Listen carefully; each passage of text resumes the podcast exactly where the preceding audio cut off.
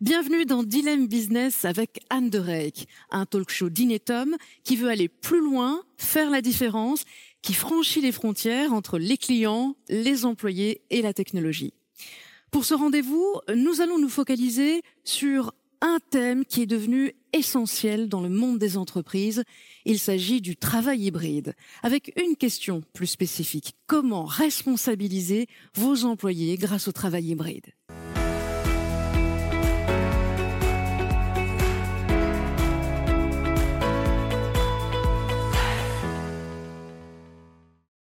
Les dilemmes font partie de la vie. Quand le feu passe à l'orange, vous accélérez ou vous freinez? Le choix est-il toujours aussi simple? Entrons ensemble dans la zone du dilemme où c'est à notre invité de trancher. Bonjour Anne de Reyck, merci d'être avec nous. Bonjour et merci de m'accueillir. Vous êtes euh, la directrice des ressources humaines d'Inetum Belgique depuis euh, novembre 2019. Nous allons explorer avec vous euh, le thème du travail hybride à travers notre zone de dilemme. Vous êtes prête pour les dilemmes? Je suis prête. Anne Dorek, voici votre premier dilemme. Vous avez le choix entre deux situations. Les employés décident eux-mêmes quand et où ils travaillent selon les activités, le type d'activité, ou alors les employés ont des jours à domicile et au bureau programmés à l'avance. C'est jamais noir et blanc, mais évidemment, nous avons choisi pour la flexibilité maximale. Mhm. Flexibilité aussi bien euh, au, niveau du lieu de travail qu'au niveau du temps, l'horaire. Euh, et on a fait ça pour répondre un maximum aux besoins de nos, de nos gens. Euh, est-ce que ça veut dire que cette liberté, cette flexibilité est absolue? Non, évidemment non. Ça doit toujours être un win-win, un win pour l'individu, win pour l'équipe, pour l'organisation et aussi pour le client. Donc c'est très important de, de, de, créer cette vision, de créer une politique et de là aussi de, de l'expliquer aux gens. Et, et comment est-ce que vous gérez les différences individuelles entre les employés? Ben ça c'est une bonne question. Mais d'abord, en fait, on a aussi demandé aux employés ce qu'ils voulaient. Euh, notre société avait déjà l'habitude de faire du télétravail on, le faisait déjà deux jours par semaine. Donc pour nous maintenant, un télétravail plus flexible, flexible en temps, mais aussi flexible en heure, c'est une prochaine étape. Et on a en fait questionné nos employés lors du premier lockdown pour savoir ben, comment vous vivez cette situation. Maintenant, vous êtes obligés de travailler 100% de la maison. Comment vous vivez ça? Qu'est-ce qui est positif? Qu'est-ce qui est négatif? Qu'est-ce qui vous manque? Euh, quelles sont vos idées pour l'avenir? Quelles sont vos craintes? Quels sont vos espoirs? Et tout ça, on a pris ensemble et on a regardé, OK, euh, quelle est l'analyse de tous ces éléments différents? C'est une démarche très proactive que vous avez eue vis-à-vis des collaborateurs, en fait. Oui, tout à fait, parce qu'on y croit. On veut vraiment donner de l'autonomie à nos gens et vraiment écouter ce qu'ils veulent. Mm. Mais quand on regardait l'analyse, on voyait qu'il y avait des gens qui, par exemple, voulaient travailler cinq jours sur cinq dans la maison et d'autres cinq jours sur cinq euh, au bureau. Donc difficile de trouver un one size fits all. Mm. Et c'est pour ça qu'on a choisi pour la flexibilité, je dirais maximale, aussi bien au niveau du temps qu'au niveau du lieu de travail. Mm. Et vous n'avez pas dû faire face à des formes de résistance? Oui et non. Comme ils ont le choix et ce choix est assez libre. Euh, je dis assez libre parce qu'il y a toujours un cadre. Et je crois que ça, c'est très important.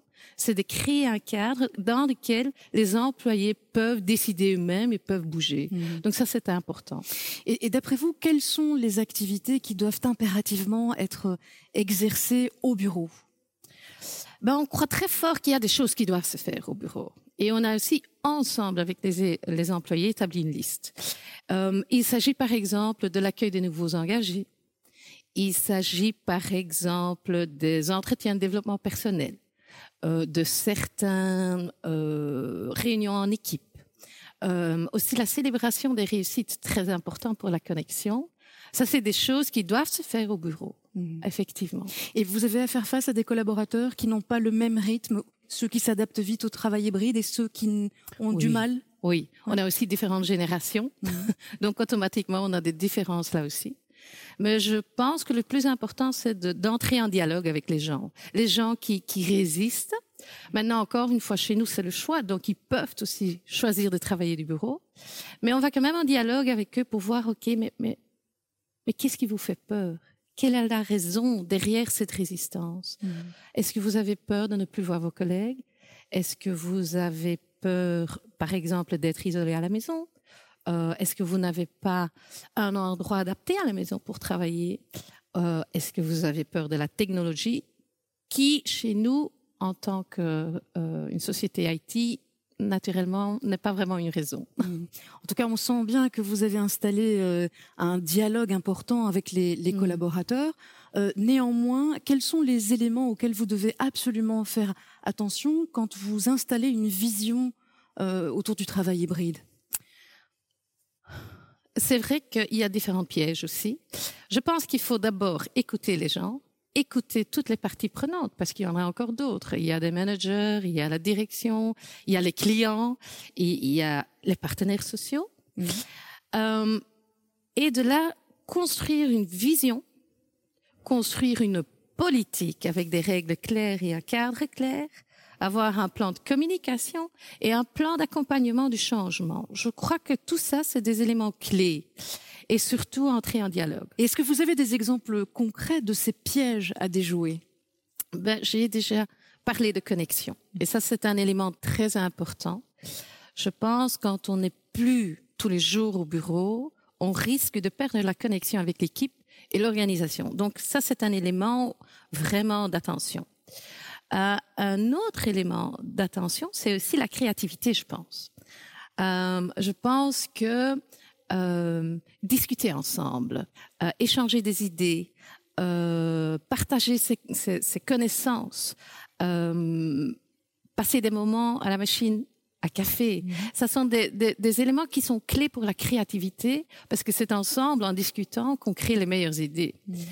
Et je pense qu'il y a un troisième élément qui est quand même aussi important qu'on peut pas oublier, et ça c'est l'équité.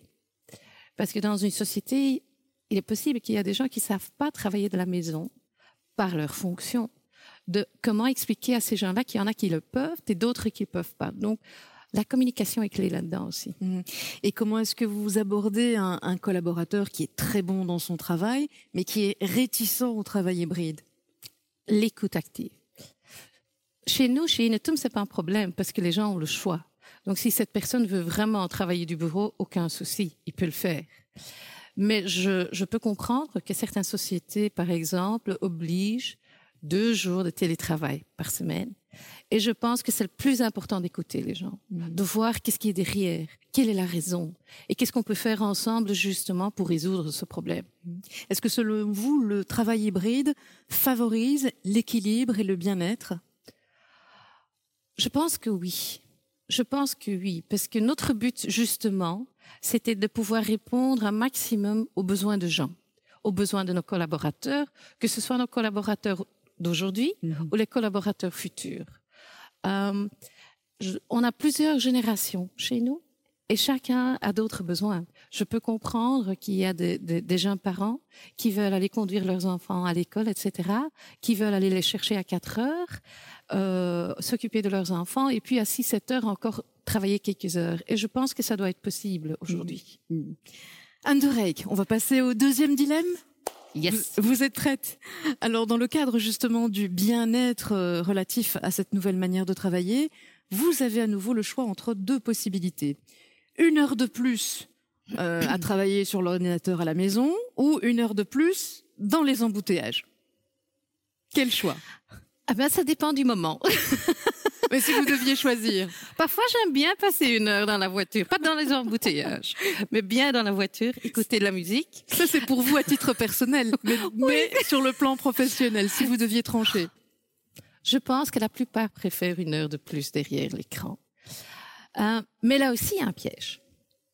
Parce que c'est facile de dire, OK, une heure de plus au lieu d'être une heure dans les embouteillages, puis je ferme la porte et je suis avec la famille. Mais une heure devient très vite deux heures. Et c'est là qu'il faut faire attention, parce que ça, c'est pas le but. Mmh. Vous avez eu affaire sans doute à des collaborateurs qui, euh, à force de rester derrière l'ordinateur et de se dire je ne perds pas du temps dans les embouteillages, ben, ne prennent plus forcément de pause et continuent à rester euh, au travail en permanence. Il faut aussi trouver ce juste équilibre. Oui, il faut. Et il faut les aider et les accompagner parce que en fait, on a fait tout un plan de bien-être au, boulot, mhm. ensemble avec un partenaire externe, avec des sessions d'inspiration, justement, pour dire, OK, quand est-ce que je déconnecte? Parce que tout le monde a le droit de déconnecter et c'est important. Et c'est pour ça aussi que dans le travail hybride, il est très important que les équipes entre eux décident de ces règles à suivre, des règles de quand est-ce que je dois être joignable, comment je dois être joignable quels sont les moments que je veux passer physiquement au bureau avec l'équipe? Et surtout quand est-ce que je peux être complètement déconnecté. Hmm. Je pense que ça c'est très important. Un cadre, je dirais quand même assez clair et strict, mais par équipe et que l'équipe reçoit l'autonomie pour le faire. Des règles en équipe et puis des collaborateurs qui doivent aussi s'autodiscipliner? S'autodiscipliner, oui, il faut surtout beaucoup de confiance. Effectivement beaucoup de confiance et beaucoup de dialogue. Ça, c'est clair. Mais est-ce que vous parvenez à gérer, les différences individuelles entre les employés sur ce point-là, justement? Ben, C'est pour ça qu'on dit toujours que ce cadre et comment implémenter le travail hybride en équipe, ça doit être décidé par l'équipe même. Et le manager a un rôle à jouer là-dedans parce qu'il doit faciliter justement cette discussion. Et ils doivent décider eux-mêmes, OK, quelles sont nos règles, comment on va le faire, mais de façon que tout le monde se sent entendu et concerné. Et je crois que là, tu as le maximum de flexibilité qu'une équipe puisse avoir. Et vous faisiez, vous faisiez allusion à, la confiance. Est-ce qu'il a fallu réinventer euh, la manière d'instaurer la confiance dans le travail? Ben, Je pense qu'un élément clé là-dedans, c'est le management. Euh, maintenant, nous sommes une boîte de consultants, donc ils avaient déjà l'habitude que euh, nos gens travaillaient chez les clients, etc., et qu'ils n'avaient pas toujours les gens autour d'eux. Mais quand même, il y a encore un, un, un changement de mindset à faire. Effectivement, c'est un autre style de leadership qu'il faut pour instaurer du travail hybride. Cela dit, ça doit être complètement différent d'instaurer de la confiance dans une petite euh, PME mmh. et une grosse entreprise.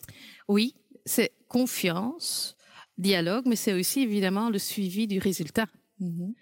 Euh, quel est le résultat qui est produit, qui est délivré par l'équipe et par l'individu? Mm-hmm. Là, il faut vraiment pouvoir faire un suivi. Il s'agit plus de voir la personne, voir qu'il est bien au bureau de 9 à 5. Ça, c'est plus valable. C'est qu'est-ce qu'il produit. Mm-hmm. Et est-ce que c'est ça qu'on a convenu? L'approche personnalisée, c'est une approche qui porte ses fruits? Oui, je suis convaincue. Mais encore une fois, c'est pas la liberté absolue de l'individu. Il faut toujours tenir compte des besoins de, l'équipe, de la société et, du client. Mhm. Anne, nous allons passer euh, au troisième dilemme, le dernier. Vous avez le choix entre la vision du travail hybride doit être uniquement fondée sur les besoins individuels des employés ou, vous devinez, la vision du travail hybride doit être uniquement fondée sur les besoins des organisations.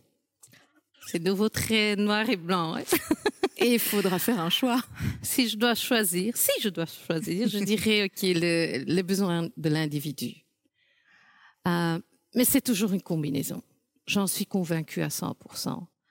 Euh, pour nous, le travail hybride, euh, c'est aussi un moyen de rétention. Et, et, et c'est un moyen de répondre aux besoins de, de nos collaborateurs, mais aussi des futurs collaborateurs. On est une société qui grandit encore euh, le marché de l'emploi est très, très difficile. Les ressources sont très, très rares. Donc, c'est un moyen pour se différencier. Donc, ça, c'est important pour nous. Le travail hybride est devenu une condition pour intégrer une entreprise Oui. Dans la majeure partie des cas? Oui. nous, aujourd'hui, on doit recruter 400 personnes, qui est énorme. Et on voit quand même que surtout les jeunes demandent de plus en plus du travail hybride. Et c'est aussi un peu logique. D'où notre vision là-dessus, effectivement. Mmh. Mmh. Euh, quel type de leader doit-on euh, choisir pour euh, instaurer la, la, meilleure recette du travail hybride? C'est une bonne question, parce que c'est quand même un changement complet pour beaucoup de sociétés. Ben, je pense que le style de leadership se base sur la confiance, le dialogue, mm. Euh, sur le, le suivi du résultat délivré par l'équipe et l'individu, par trouver des moyens de collaboration avec des membres d'une équipe qui ne sont pas au même endroit. Et ça peut être facilité par la technologie, mm-hmm. mais il y a quand même encore d'autres éléments qu'il faut aussi ajouter. Et ça, tout en tenant compte du bien-être physique et mental des individus. Donc, c'est pas évident. Donc, ça veut dire qu'un manager doit savoir gérer ces gens à distance, savoir les écouter, savoir être près d'eux, savoir continuer à les développer, même s'il ne les voit pas tous les jours, qui doit savoir suivre le résultat, ce qui veut aussi dire qu'il doit savoir traduire les objectifs de l'organisation vers des objectifs d'équipe, vers éventuellement des objectifs individuels, qu'il doit, ensemble avec l'équipe, justement, savoir mettre en pratique ce travail hybride, les règles, et qu'il doit aussi savoir intervenir si ces règles ne sont pas respectées. Mmh, mmh. Donc c'est un boulot énorme, c'est un rôle important dans une société. Donc je pense qu'il faut aussi prêter assez d'attention sur l'accompagnement des managers, mmh. ce qui est très important.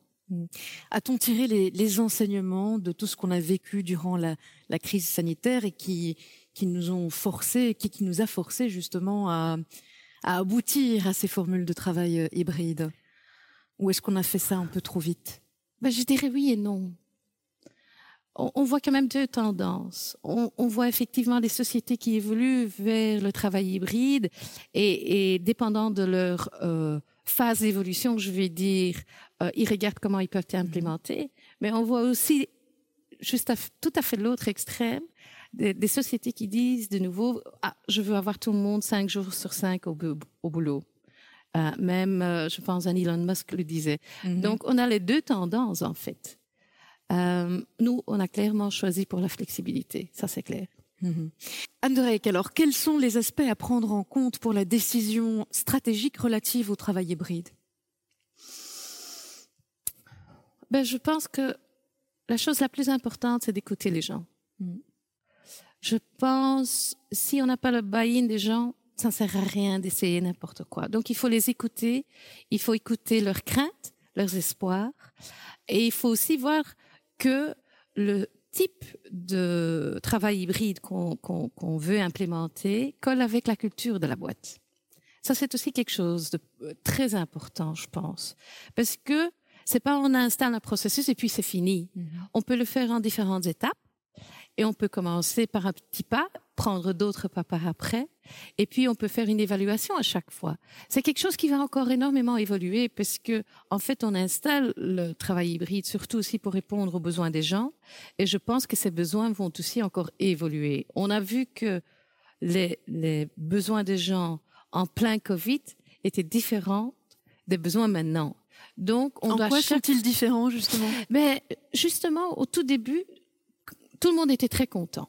Avec le premier lockdown, ils disaient ah, enfin on a un peu de temps pour nous, pour la famille, on peut prendre du temps, il faisait beau, on peut aller se promener.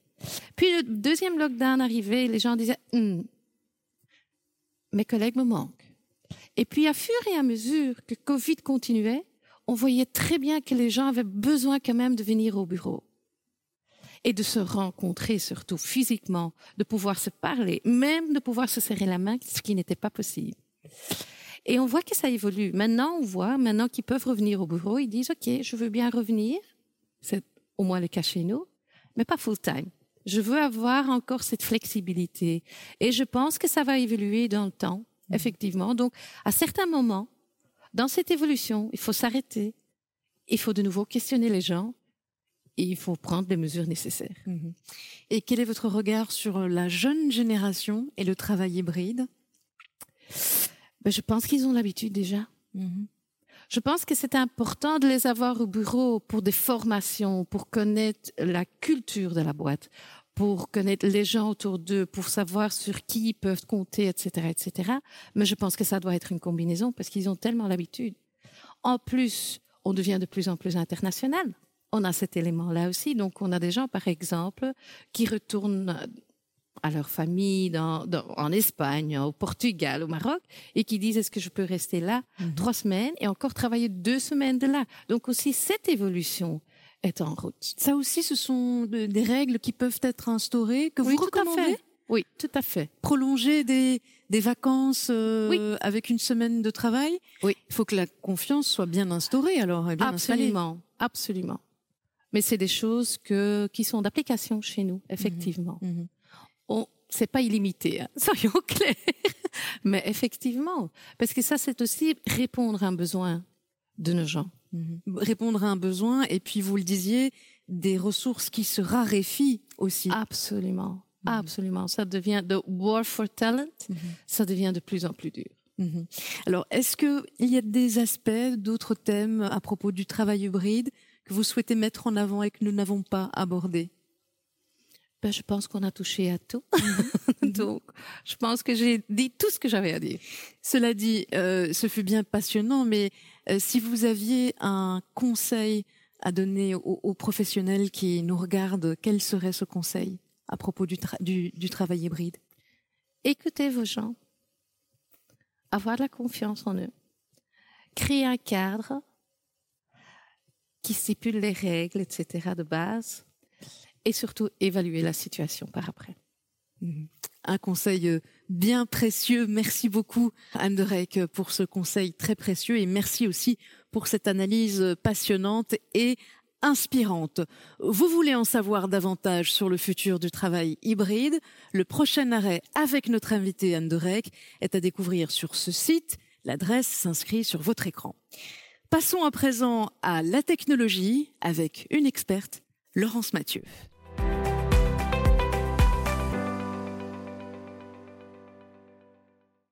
Poursuivons notre voyage consacré au travail hybride avec la technologie en constante évolution. C'est ce qui nous permet d'avancer ensemble dans un positif digital flow. Alors comment utiliser la technologie pour rendre vos employés plus résilients? Cette question, nous allons l'aborder avec Laurence Mathieu, Chief Operations Officer d'Inetum Belgique. Bonjour Laurence Mathieu. Bonjour Akima. Merci d'être avec nous. Je vous en prie. Alors, comment est-ce que la technologie peut faciliter les conditions du travail hybride? En fait, la technologie permet la mise en place de ce qu'on appelle un environnement de travail intelligent. Et un environnement de travail intelligent est basé sur différents aspects. L'aspect locaux, bien entendu, de manière à pouvoir offrir à l'employé une expérience positive lorsqu'il est sur site, qui soit à la fois un environnement de travail efficace, avec des ressources adaptées, typiquement euh, les écrans, les moyens de communication dans les salles de réunion, mais également un lieu de travail convivial où il peut partager, rencontrer ses collaborateurs le deuxième aspect, c'est évidemment le travail à la maison, où la collaboration doit être rendue facile par des canaux de communication efficaces et rapides, ainsi que par des outils de collaboration. Euh, je peux donner des exemples qui sont euh, des outils de téléconférence, de réunion en ligne, des outils de brainstorming en ligne, des outils qui facilitent le partage de documents, d'informations. Mhm. Plus d'excuses donc pour éviter le travail hybride certainement plus d'excuses et au contraire, je pense que ça peut apporter à nos collaborateurs à la fois une expérience d'équipe, mais aussi leur permettre de garder un certain équilibre vie privée, vie professionnelle qui est très important de nos jours. Et quel est l'impact de, de la technologie euh, dans le travail hybride? Justement, l'impact de la technologie est que si elle est bien pensée, elle va rendre ce travail hybride à la fois efficace, satisfaisant pour l'employé, mais également elle va permettre de le sécuriser. Et typiquement, l'accès aux données doit être sécurisé. C'est vraiment euh, quelque chose d'important de nos jours, quel que soit le lieu de travail de l'employé. Et pour les employeurs, tiens, mais je pense que pour les employeurs, c'est quelque chose d'assez important. Ça permet à la fois euh, d'attirer un nouveau type d'employés, notamment, je vais dire, euh, les jeunes et euh, les jeunes qui sortent de nos écoles, de nos universités. ça permet aussi de garantir une meilleure satisfaction au niveau des employés par rapport à leur équilibre de vie. ça permet d'avoir un impact certainement environnemental en réduisant euh, potentiellement la pollution de par le fait que les employés vont moins se déplacer vis-à-vis du, euh, je veux dire, vers les bureaux. Donc, ça a vraiment un impact global. Mhm. Quelles initiatives, vous, est-ce que vous mettez euh, en œuvre pour faciliter ces actions ben, Je vais dire qu'au-delà de l'aspect purement technologique, donc des outils adéquats, euh, comme je les ai mentionnés, nous faisons toujours attention à essayer de cadrer cela, de faciliter les choix de nos, employés par rapport à ce travail hybride. Donc typiquement, nous avons choisi de non pas nous orienter vers un système où on va dire euh, que le les employés doivent être sur site un ou deux jours par semaine, mais plutôt de travailler sur base des activités. Donc de donner un cadre pour expliquer que dans certaines circonstances, des réunions d'équipe, euh, des interviews de recrutement, il est alors préférable effectivement de venir sur site. Merci beaucoup, Laurence Mathieu, pour ce précieux éclairage. Merci à vous. Je vous en prie. Nous approchons du terminus. Merci à vous de nous avoir suivis. Retenons quelques éléments essentiels partagés avec Anne de Reyck écouter les collaborateurs pour pouvoir initier une vision et un cadre idéal pour mettre en place le travail hybride. Anne de qui a aussi partagé, expliqué sa vision et ses ambitions, c'est à voir sur le site internet dont l'adresse s'affiche sur l'écran. Merci à vous et à bientôt.